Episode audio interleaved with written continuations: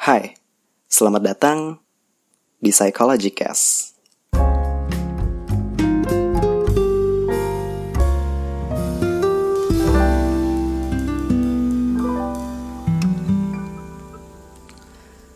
Oke, karena urusan kenaikan semester udah kelar, jadinya sekarang baru ada waktu lagi gitu cuy buat recording. Dan jujur ya aku tuh dongkol dah tiap kali ngurus kenaikan semester tuh rasanya ribet pak. Kayak capek harus ke sana ke sini gitu ngantri di bank, fotokopi berkas, ngeprint, ntar ngeprint lagi, habis tuh ngantri, terus ntar ngantri lagi gitu kayak ah ngeselin lah. Mana kadang tuh bagian yang paling menyebalkan adalah kalau misalkan ngasih duit ke mbak-mbak teller di bank gitu kalau lagi bayar SPP rasanya wih nyesek cuy. Kayak dada nih bolong gitu. Dompet nih tadinya tebel itu tiba-tiba nyusut seketika kayak permen kapas kalau lagi kena air jadinya kayak gitu gitu. Ya oke okay lah meskipun itu bukan duit hasil kerja kita juga sih kayak bisa aja duit orang tua gitu kan atau duit hasil judi online. Wah, kenapa judi online? Nggak tahu ada kenapa aku suka banget ngomong judi online dari kemarin. Cuman ya ya gitu gitu. Kalau yang anak beasiswa kan enak ya. Mereka kalau semesteran tuh nggak perlu ribet gitu mikirin duit SPP kayak mereka tinggal ngasih SK ke prodi gitu kan terus ngasih ke bagian admin dia udah kelar gitu nggak perlu sibuk mondar mandir kayak kita. Ya walaupun ntar mereka tuh pusingnya nanti gitu pas pengumuman nilai pas nilai ini udah keluar di portal gitu nih IPK naik apa kagak gitu turun apa kagak. Soalnya ada beasiswa-beasiswa yang kalau mahasiswanya nilainya turun IPK-nya turun anjlok gitu terjerembab. Itu beasiswanya bakalan dicabut cuy. Mereka perjuangan batinnya di sana nah kita kita ini nih manusia manusia bodoh yang kerjaannya cuma jadi donatur kampus. Itu tuh suka sedih gitu kalau ngeliat dompet nih tiba-tiba nyusut pas dikasihkan ke mbak-mbak teller di bank gitu. Mana mbak-mbaknya kalau ngambil duit kita tuh dia sambil senyum cuy. Kita tuh jadi kayak ya udahlah mbak ambil aja gitu. Jadi kayak hipnotis gitu kayak ah, tau lah ngesel kalau diinget-inget. Tapi kalau nggak gitu juga nggak bisa kuliah gitu. Makanya dari sana aku tuh sudah cukup sadar gitu kalau kuliah itu mahal. Makanya nih buat kalian yang masih masih sekolah gitu kan jangan males buat cari info-info soal beasiswa gitu. Walaupun nih kalian ngerasanya orang tua kalian mampu gitu secara ekonomi mampu secara finansial.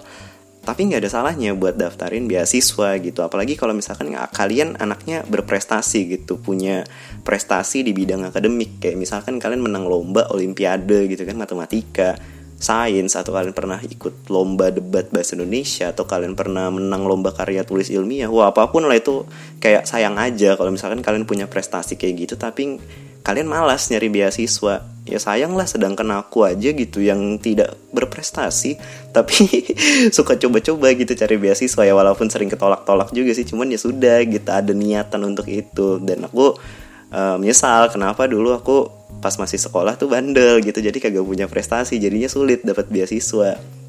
Jadi ya gitulah jangan dicontoh gitu. Ya oke okay, sip mantap. Uh, sekarang aku pengen coba buat masuk ke pembahasan. Jadi nih sesuai judul aku pengen ngebahas sesuatu tentang dunia berinternet. Dunia persosial mediaan. Dunia yang bisa ngebuat orang yang di real life itu kayak tapir di internet tuh tiba-tiba bisa jadi beruang cuy. Ini di real life nih nyalinya kayak anak kucing usia 2 bulan. Pas di internet tuh tiba-tiba jadi kayak macan gitu ngaum-ngaum nggak jelas so hebat ya gitu. Intinya aku pengen ngobrol soal dunia yang dipakai orang lain buat lari dari kenyataan yang mereka punya atau justru sebaliknya nih dipakai buat menunjukkan sisi keaku-akuan mereka gitu. Apa pun yang mereka punya di real life tuh dikasih unjuk di internet lah bebas lah. Terserah tergantung mereka memanfaatkan internet tuh seperti apa gitu dan ngomong-ngomong soal internet aku tuh kenal internet pertama kali kapan ya? Zaman uh, zaman SD kayaknya. Zaman masih download apa pun di webtrick wah kalian tahu webtrick gak sih? Eh kalian kalau nggak tahu webtrick kelewatan deh. Nggak berkah masa kecil kalian soalnya itu web web web itu tuh serbaguna tahu kalian itu bisa download wallpaper bagus di sana. Kalian juga bisa download permainan. Kalian bisa download lagu-lagu. Kalian juga bisa download bokep ya ya gitu gitu. Ya web itu tuh serba ada gitu semuanya. Dan aku dulu ya namanya anak-anak ya rasa penasarannya tinggi. Jadi kadang tuh sama teman-teman tuh suka nonton yang begituan gitu dan tidak untuk dicontoh tapi aku cuma nggak tahu. Soalnya tiba-tiba keinget gitu. Dan gimana ya aku kan anaknya bukan yang lahir dari keluarga yang tajir melintir gitu. Jadi tuh boro-boro cuy dulu itu mikirin internet. Mikirin makan aja susah itu kagak bisa mau sosok gegayaan akses internet tuh kagak bisa gitu soalnya dulu HP ku mentok-mentok paling bagus itu Sony Ericsson yang wah waduh lah kalau dijelasin gitu jadi HP-nya itu tuh di saat teman-temanku HP-nya udah pakai Bluetooth nih, aku tuh masih pakai inframerah, cuy. Jadi kalau misalkan mau ngirim apa-apa tuh harus di ini dulu, harus ditempelin-tempelin dulu nih mana infrarednya, mana infrarednya gitu-gitu gitu. Sedih lah.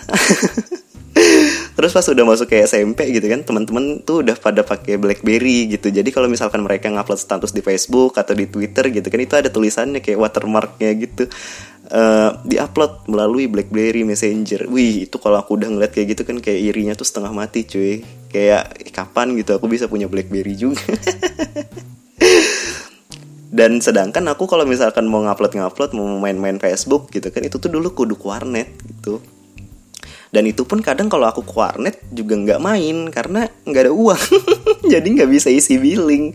Kalian tahu billing gak sih? Billing itu waktu loh waktu buat kita main di warnet. Nah ya gitu. Nah jadi tuh kadang kalau misalkan aku pengen main itu tuh harus nungguin abang-abang yang suka punya billing di warnet tuh kayak unlimited cuy. Kayak nggak bisa habis. Nah nih buat kalian yang dulunya bocah warnet pasti relate gitu sama yang apa yang aku ucapin uh, pasti bakalan ada gitu di warnet andalan kalian. Itu satu atau lebih abang-abangan yang kalau di warnet itu billingnya nggak pernah mati cuy. Dan kadang dia mainnya itu cuma di komputer yang di situ situ aja. Jadi kalau misalkan dia main di warnet itu komputernya dekat kulkas ya dia tuh bakalan main di situ-situ aja gitu kayak nggak pindah-pindah. Jadi kalau misalkan kita ke warnet gitu kan terus kita ngeliat di komputer yang di situ ya lah abang ini lagi abang ini lagi gitu tapi nanti akan ada masanya abang-abang ini bakal ninggalin komputernya dia gitu karena dia punya urusan di luar.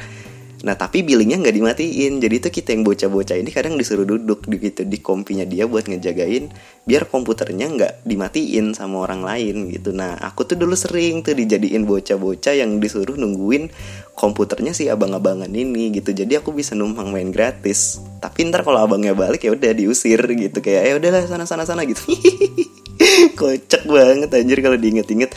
Ya sedih juga sih sebenarnya kalau nginget-nginget kejadian dulu gitu. Pengen main tapi nggak bisa main karena nggak punya duit. Ya rasanya cukup nyesek sih. Jadi ya ngakalinnya tuh kayak gitu gitu. Nungguin abang-abangan kayak wah gila sih. Kalau nginget-nginget zaman dulu tuh sedih gitu sedih sedih. Ah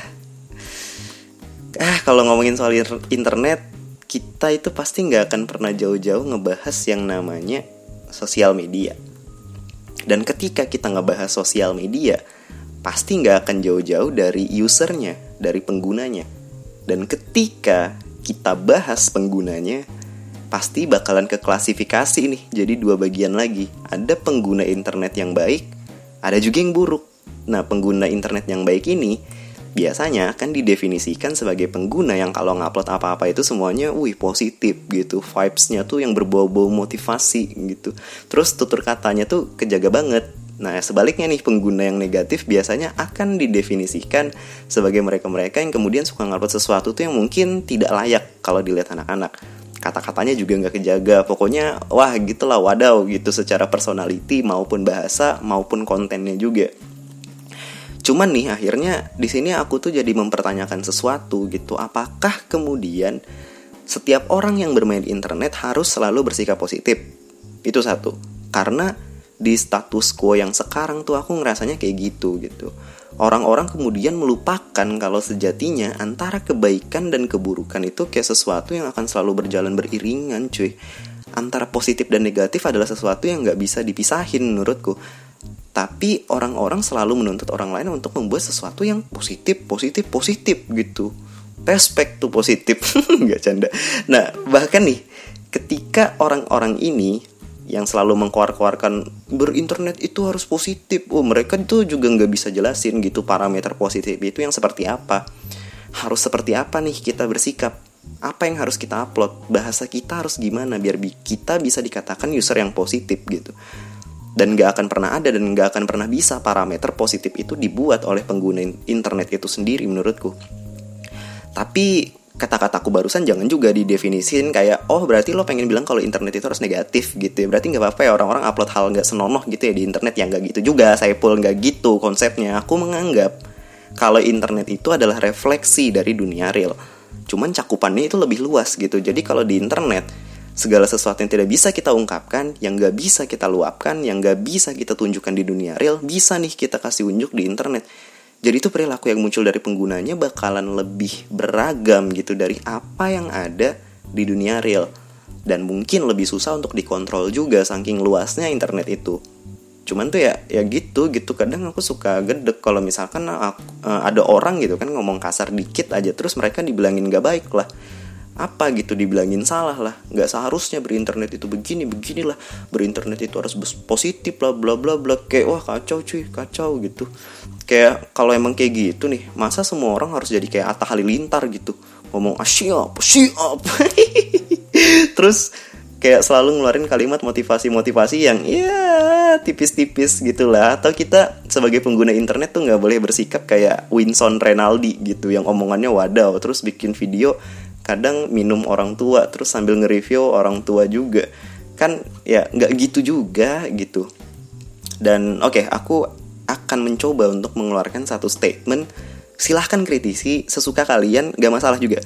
Cuman berdasarkan subjektivitasku aku ngerasanya nggak ada perilaku yang salah dan benar dalam berinternet aku ulangi lagi ya nggak ada perilaku yang salah dan benar dalam berinternet Like you can do whatever the fuck you want on the internet and you will see every single thing on the internet from the good thing till the worst.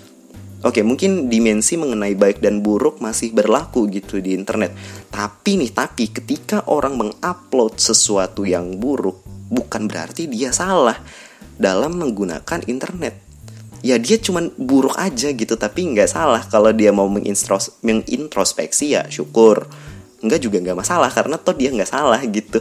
Kayak parameter benar dan salah di internet itu kita nggak akan pernah bisa buat gitu. Konten seperti apa yang benar dan konten seperti apa yang salah tuh nggak pernah ada parameternya. Jadi nggak bisa kita nyala nyalain orang. Yang ada cuman baik dan buruk aja. Dan ketika itu buruk itu belum tentu salah gitu ya jadi kita juga nggak bisa expect apa-apa dari setiap orang yang kita temui di internet cuy. Poinnya ada di sana. Tapi nih untuk masalah teknis kayak yang lebih spesifik misalkan seperti pelanggaran hak cipta gitu plagiasi apa segala macam yang orientasinya mengambil hak orang lain melanggar ranah privasi orang lain ya itu baru bisa dikatakan salah. Dan itu udah urusannya sama ya itulah undang-undang ITE and some stuff like that. Tapi untuk hal basic kayak segi bahasa konten menurutku nggak bisa dibuatin parameternya karena untuk positif dan negatif di internet itu abu-abu nggak pernah jelas nih batasannya sampai mana dan mana. Jadi kalau misalkan ada pertanyaan gimana seharusnya kita di internet, ya silahkan bijak-bijak aja gitu dalam menggunakan internet. Apa pun yang kalian unggah bakalan selalu ada yang pro sama yang kontra gitu. Dan apa pun yang kalian upload akan selalu ada orang yang suka sama ada juga orang yang gak suka. Karena ya di internet itu orang bebas gitu buat berekspresi mau jadi seperti apa dan apa dan orang bebas untuk mengkritisi hal tersebut. Dan satu hal yang harus kalian garis bawahi di sini adalah setiap apa pun yang kalian lakukan, kalian juga harus tanggung jawab sama konsekuensinya. Jangan karena mentang-mentang di internet itu bebas gitu kan bla bla bla bla bla. Kalian juga nggak mau tanggung jawab gitu ketika apa-apa yang kalian lakukan di internet itu udah ngerugiin orang lain atau orang banyak. Uh, bebas itu yang tahu batasan bukan bebas yang kebablasan. Bebas yang tahu batasan itu yang gimana? Yang nggak ngeganggu kebebasan orang lain ya oke okay, ini agak keputer-puter sih bahasanya tapi ya udahlah gitu intinya dan aku ngerasanya tuh semua juga ada pasarnya gitu kayak buat kalian nih yang pengen cari-cari konten yang sesuai dengan nilai-nilai yang kalian punya dan kalian pegang dalam hidup ya silahkan cari gitu. Dan buat kalian yang suka hal-hal menyenangkan yang isinya nggak ada memotivasi-motivasi sama sekali like just pure entertainment ya silahkan juga. Dan bahkan buat kalian yang pengen main di sisi paling gelap di dalam internet sendiri ya silahkan juga. Ada pasarnya gitu, ada tempatnya. Uh, jadi tontonlah dan followlah konten-konten atau orang-orang yang memang sesuai sama kalian aja gitu. Jangan kalian kayak sengaja menempatkan diri di suatu hal yang memang nilai-nilai di dalam konten itu berbenturan gitu dengan nilai kalian. Atau kalian sengaja ngefollow orang gitu. Ngefollow orang-orang tertentu tapi tujuannya itu untuk ngajak orang tersebut berantem atau ngejelekin personal orangnya karena kalian tahu orang ini mempunyai nilai-nilai yang berbeda dengan yang kalian pegang gitu. Ya jangan gitu jangan jangan jangan kayak gitu. Yang sakit pantat ntar kalian sendiri. Jangan sengaja terjun ke hal yang memang kalian sendiri itu sudah tahu bakalan ngebuat kalian sakit kepala atau sakit pantat gitu. Jangan pak jangan. Nambahin pikiran mah kayak gitu. Dan oh ya terus juga nih. Aku kan baru baru ngeh ya tadi aku sempet nyinggung soal bebas tapi jangan kebablasan. Nah kebetulan deh kebetulan ada satu fenomena bagus yang bisa ngegambarin statementku itu. Jadi kita semua tahu kan kalau di Indonesia sempat di, dihebohkan gitu dengan kabar duka tutup usianya Ashraf Sinclair, seorang aktor asal Malaysia yang kemudian memutuskan untuk berkarir di Indonesia dan menikah dengan salah seorang yang juga kita udah sering dengar namanya, seorang penyanyi terkenal yaitu BCL, Bunga Citra Lestari. Tapi nih, tapi di balik kabar mengejutkan itu, ada sesuatu yang lebih mengejutkan lagi. Tebak apa? Ya itu bener, komentar netizen. Emang nggak ada otak, nggak ada obat ya emang komentar netizen mah. Nih ya, orang lagi berduka nih. Bukannya ditenengin, dikasih support, disemangatin. Ini masih ada aja nih orang-orang titisan Sunda Empire gitu yang kalau sekolah tuh cuman sampai depan gerbang doang gitu terus cabut ke warnet sambil beli batangan surya. Ini ngasih komentar itu kagak pakai otak pak. Kayak jarinya tuh enteng banget gitu ngata-ngatain kalau Asraf itu bakal gimana gimana nanti di akhirat karena masih ngebiarin BCL tidak berhijab atau berhijab rambutnya masih kelihatan. Kayak wih gila cuy sakti-sakti orang ini. Aku rasa aku tuh eh kadang heran deh gimana gimana ceritanya nih ya. Orang ya nih orang orang dengan kesadaran penuh ngomentarin tentang perihal apa yang akan terjadi dengan seseorang di akhirat gitu. Berdasarkan observasi sotoinya dia aja. Kayak ih itu tuh mm, kenapa gitu bisa sesotoi itu dalam menilai seseorang dari apa yang kalian lihat di internet? Nggak bisa kayak gitu gitu. Nggak gitu caranya. Uh, nih ya kenapa akhirnya aku di awal tuh negasin gitu? Kalau kita harus bijak dalam menggunakan internet. Biar apa coba ya biar populasi orang-orang kayak gitu tuh nggak merambah gitu di internet. Kalau internet tuh isinya orang kayak mereka gitu kan yang nggak ngotak sama sekali. Kalau ngasih komentar internet tuh udah bukan jadi tempat yang menyenangkan lagi cuy. Internet nih yang harusnya dipakai untuk kemajuan di berbagai aspek malah dipakai buat ngukur apakah orang lain masuk neraka atau surga. Kayak sembarangan aja gitu orang-orang ini kalau misalkan pakai internet. Hah ini orang lagi berduka. Netizen malah ngurusin jilbab gitu. Kayak aduh. Ini aku yakin ya orang-orang kayak gini nih pasti tipikal orang-orang yang percaya gitu kalau rumah Uya itu asli nggak settingan. Wah sepertinya rumah Uya itu asli. Wah tidak. Dan aku cukup yakin mereka juga bakalan percaya gitu kalau cewek bisa hamil di kolam berenang gitu. Kalau misalkan berenang sama laki-laki. Batuk Bu Siti. Mohon maaf Bu. Eh kalian tahu gak sih kalau statement itu soal cewek bisa hamil di kolam berenang itu udah diliput sama media luar juga? Kayak wah the best lah udahlah. Nggak ngerti lagi gitu. Walaupun si ibu Sitinya ini udah kasih klarifikasi gitu kan Kalau misalkan statement itu keluar murni dari pemikirannya Tidak ada kaitannya sama KPAI Dan beliau kan juga udah minta tolong ya Buat beritanya tidak disebarkan gitu Biar beritanya tidak semakin trending. Tapi ya gimana ya aku ngerasanya itu tuh kayak hopeless banget gak sih? Karena sekarang tuh apa-apa serba cepet cuy kalau di internet. Jadi ya semoga itu tuh bisa jadi pelajaran juga buat si ibunya. Dan untuk kita semua gitu kalau mengeluarkan statement itu paling nggak dipikirin dulu gitu bener-bener sekalipun kita ada waktu gitu kan eh sekalipun kita nggak ada waktu gitu buat mikir dan jawabnya itu kudu spontan kudu on the spot tapi paling nggak common sense kita itu loh yang kudu ditajamin. Jadi tuh biar kesannya tuh kayak nggak shooting yourself with a freaking gun gitu loh. Aduh hamil di kolam ada ada aja sih ibu mah. Tapi itu bakalan lucu banget gak sih kalau ada kejadian kayak gitu kan? Terus pihak kepolisian itu ngebuat list tersangkanya bukan nama-nama orang tapi nama-nama kolam berenang pas lagi interview gitu kan polisinya nanya hmm, ibu bisa kami tahu dalam kurun waktu lima bulan ke belakang kolam renang mana aja bu yang ibu kunjungin bu? Terus itu tuh kayak kayak brah moment gitu gak sih? Anjir lucu banget. Terus karena nyari tersangkanya kan bakalan susah banget ya pasti ya akhirnya pemerintah tuh bakal nyiapin suatu alat bakal ngebuat suatu alat yang gunanya bisa ngedeteksi tingkatan syahwat seseorang aduh rangku sakit aja tingkatan syahwat seseorang dong bisa di bisa dideteksi gitu kan. Aduh anda sepertinya lemah syahwat tuh. Tidak Aduh ada-ada aja mah. Emang Indonesia kelakuannya kalau nyiptain hal-hal trending tuh juara gitu. Bingung bingung. Aduh. Terus juga uh, pengen ngebahas apa lagi Kayaknya kalau misalkan kita ngebahas internet nggak seru deh Kalau misalkan kita nggak ngebahas fenomena TikTok gitu. Tapi karena TikTok lagi merambah banget ya sekarang ya orang-orang lagi pada banyak banget gitu main TikTok dan jujur ya aku menanggapi fenomena TikTok itu nggak gimana-gimana sih. Tapi yang jadi masalah di sini adalah ya kita kita semua tahu lah kalau misalkan ada sebagian orang yang sangat membenci TikTok dan ada sebagian orang yang sangat suka dengan TikTok gitu. Yang nggak masalah fenomena itu sudah terjadi gitu dan biarlah. Kayak nasi udah jadi bubur gitu.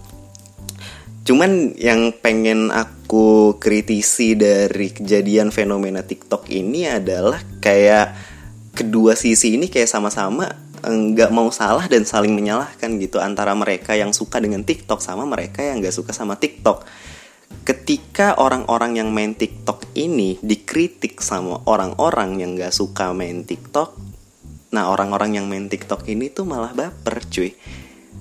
Maksudku gini loh, kalian itu bebas mau main TikTok tuh silahkan main gitu, silahkan buat, silahkan berkreasi sesuka kalian di TikTok tapi ketika ada orang yang gak suka dengan dengan TikTok yang kalian buat, itu jangan dihalang-halangin gitu, jangan dianggap itu ujaran kebencian karena ya enggak, karena memang uh, sejatinya bakalan kayak gitu gitu. Ketika kalian mengupload sesuatu di internet, kayak yang sudah tadi aku bilang pasti bakalan ada orang yang suka, ada juga orang yang gak suka.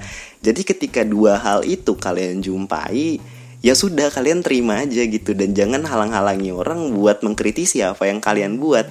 Nah sebaliknya nih buat kalian-kalian yang mengkritik juga kalian bebas mengkritik apa pun yang ada di internet apa pun yang kalian lihat gitu. TikTok seperti apa yang orang-orang lain buat itu bisa kalian kritisi banget gitu. Tapi jangan halang-halangi orang buat berkreasi jangan halang-halangi orang untuk tidak bermain TikTok karena itu bukan hak kalian lagi. Hak kalian itu cuma sebatas mengkritisi, menilai apa-apa aja yang ada di internet. Tapi untuk menghalangi orang untuk tidak bermain TikTok itu udah gak keren lagi, cuy. Itu bukan ranah kalian lagi. Nah sebaliknya gitu, untuk orang yang main TikTok juga silahkan main TikTok silahkan juga kalian berkreasi joget-joget gitu kan. Nggak jelas ya terserah kalian juga. Tapi jangan halang-halangi orang untuk mengkritisi apa yang kalian buat. Karena kalian tetap bebas gitu untuk bikin TikTok. Kalian bebas untuk memakai internet nggak ada salahnya.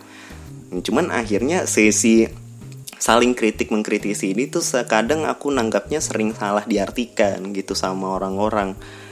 Ya cukup lucu aja sih walaupun tapi aku nggak tahu ada TikTok itu sekarang bisa dimonetize nggak sih? Ada nggak sih orang yang tiba-tiba tuh kaya dari TikTok gitu? Kalau misalkan kalian ada yang tahu gas tahu aku ya. Soalnya kalau misalkan TikTok nih beneran ngasilin duit nih kayaknya aku juga harus mencoba-coba. Nggak. Nggak tahu deh aku aku ngerasanya gak bisa aja gitu main TikTok. Aku tidak membenci TikTok sebenarnya dan kalau misalkan disuruh nyoba mungkin aku bakalan pengen nyoba gitu. Tapi ya nggak bisa aja. Aku anaknya nggak bisa joget-joget gitu. Jadi ya malu, malu sendiri ntar. ya oke okay lah. Udah berapa menit sih? Oh udah segini. Ya udah deh, kayaknya buat episode kali ini segitu dulu dan itu aja keresahanku mengenai dunia internet gitu dan ya aku harapnya sih semoga orang-orang itu makin bijak gitu dalam menggunakan internet. Nggak ada lagi berita-berita hoax gitu kan. Nggak ada lagi kejadian-kejadian kayak justice for Audrey gitu yang akhirnya ngebuat satu Indonesia tuh kena prank gitu. Ngemalu-maluin banget dah sumpah ya pokoknya jangan sampai lah kita kemakan hoax. Bijak-bijak lah jadi pengguna internet. Jangan uh, ngomong tuh kudu dijaga juga gitu ada etikanya walaupun kalian tuh di internet bebas bebas tuh tapi jangan kebablasan gitu dan bebas di sini itu tidak mengganggu kebebasan orang lain itu yang perlu kalian catat tuh itu gitu. Kalian bebas selama tidak mengganggu kebebasan orang lain. Oke sip mantap. Ya udah segitu dulu buat episode kali ini. Sampai ketemu di episode episode selanjutnya. Bye